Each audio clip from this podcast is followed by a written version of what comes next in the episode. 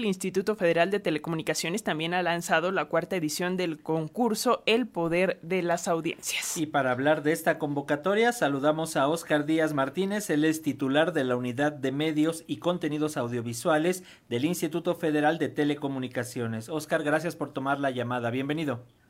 Hola Francisco, muy buenos días. Hola Alexia, qué gusto saludarles. Muchísimas gracias por el espacio. Un gusto como siempre estar en Radio Educación. Muchísimas gracias, Oscar. Y bueno, pues cuéntanos em, en qué consiste este concurso, cuáles son los objetivos, ¿qué nos dices?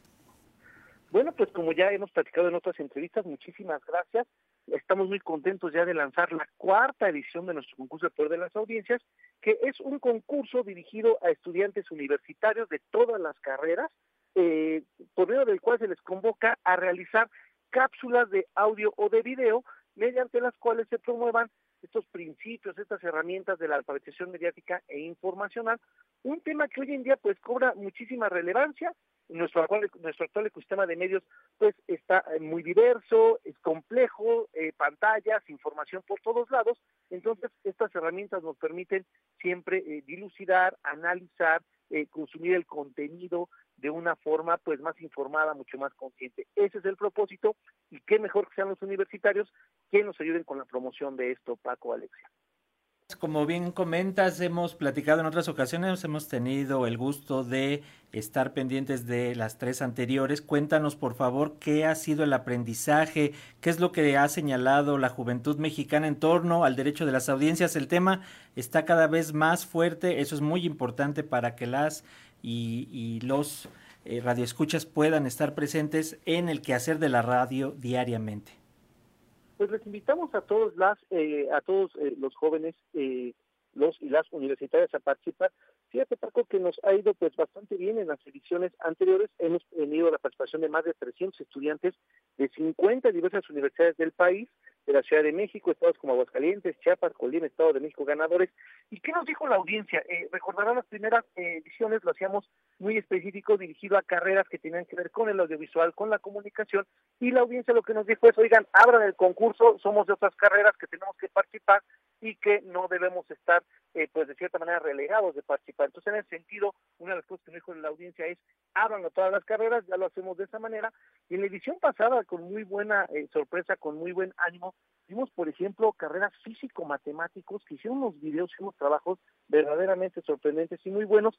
Eh, en general, ¿no? La capacidad de las y los universitarios, pues es enorme, son creativos, son inteligentes, y por ello es que esta convocatoria se dirige a ellos. Uno, para que conozcan, se involucren en estos temas, la importancia de analizar el contenido audiovisual, de consumirlo de esta manera y luego que ellos tengan este efecto multiplicador, eh, Paco, Alexia, pues para el resto de las audiencias. Oye, Oscar, yo quisiera que profundizáramos un poquito más en torno a la temática de este año del concurso, que es el poder de elegir eh, de manera consciente el contenido a consumir.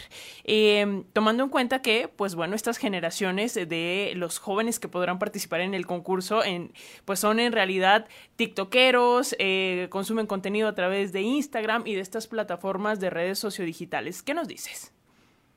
Muchas gracias, Alexia. el concurso consiste en producir piezas de audio y video, según decían los estudiantes, con una duración de 30, 45, 60 segundos. Ojo, utilizando elementos creativos de su elección. No requieren de un equipo especializado, ni mucho menos. Hay una guía en la convocatoria en la cual eh, se eh, dan algunos consejos, algunas recomendaciones. El tema, el poder de elegir de manera consciente contenido a consumir. Ya lo decía eh, hoy en este ecosistema de medios tan complejo, tan diverso que se está integrando en donde nos llega información a través de muchos medios, dispositivos, horarios, pues la idea de esta edición es justamente ¿Qué se, qué se trata? Consumir de manera consciente el contenido que elijo. Que nos hagamos estas preguntas, ¿cómo y de qué está hecho el contenido? ¿Qué quiero como audiencia? ¿Cómo me beneficia el contenido audiovisual? Y ojo, también promover, ¿por qué no como parte de esta temática, el respeto a diversos contenidos audiovisuales? esta posibilidad de escuchar, de abrirnos, de ver cosas distintas y no quedarnos a veces con lo que el algoritmo nos está enviando en función de nuestros gustos e intereses, sino por qué no también promover diversidad de contenidos, pero lo más importante, Alexia, también el respeto a los contenidos que quizá a lo mejor nosotros eh, no consumimos tanto o no somos tan afines, eso es muy importante. Y ojo, otro tema muy importante, por ejemplo, cuando hablamos de consumir de manera consciente, no hablamos de consumir o no hablamos de, si un contenido es mejor que otro, no significa que la música clásica sea mejor que los deportes o que el entretenimiento las noticias.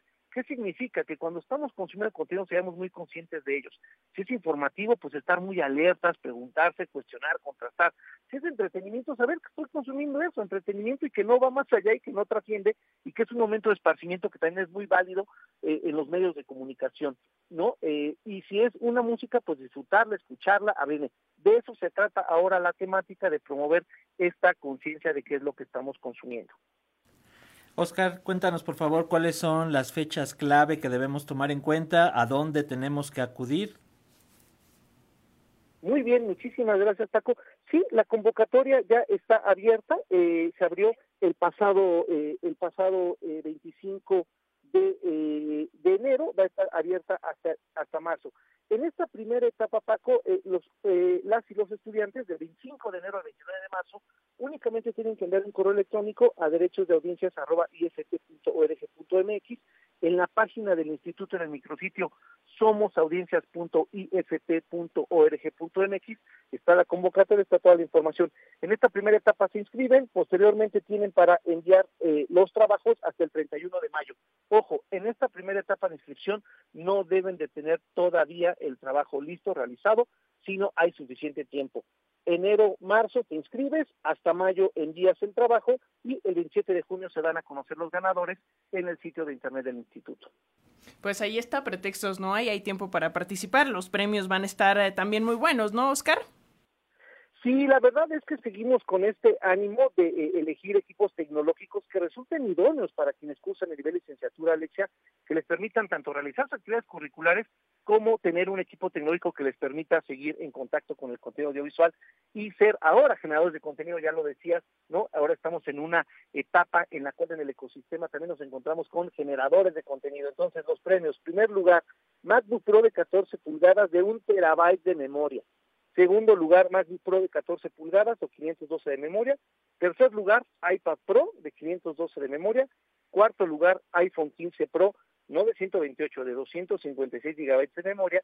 Y quinto lugar, iPhone 15 de 256 gigabytes de memoria.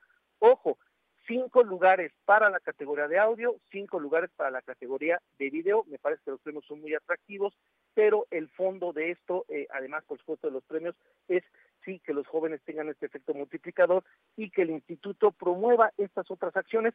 Ya escuchábamos la cápsula de Pro Radio hace un rato, ahí es una parte del instituto de promover el otorgamiento de concesiones, esta facultad tiene el instituto, pero esta otra es muy importante, al final del día todas las concesiones y todo lo que transita por el espectro eléctrico es contenido, contenido, contenido. Y entonces es otra capa muy importante, Alexia, de qué hacemos con el contenido audiovisual que tenemos ahí en las diversas plataformas.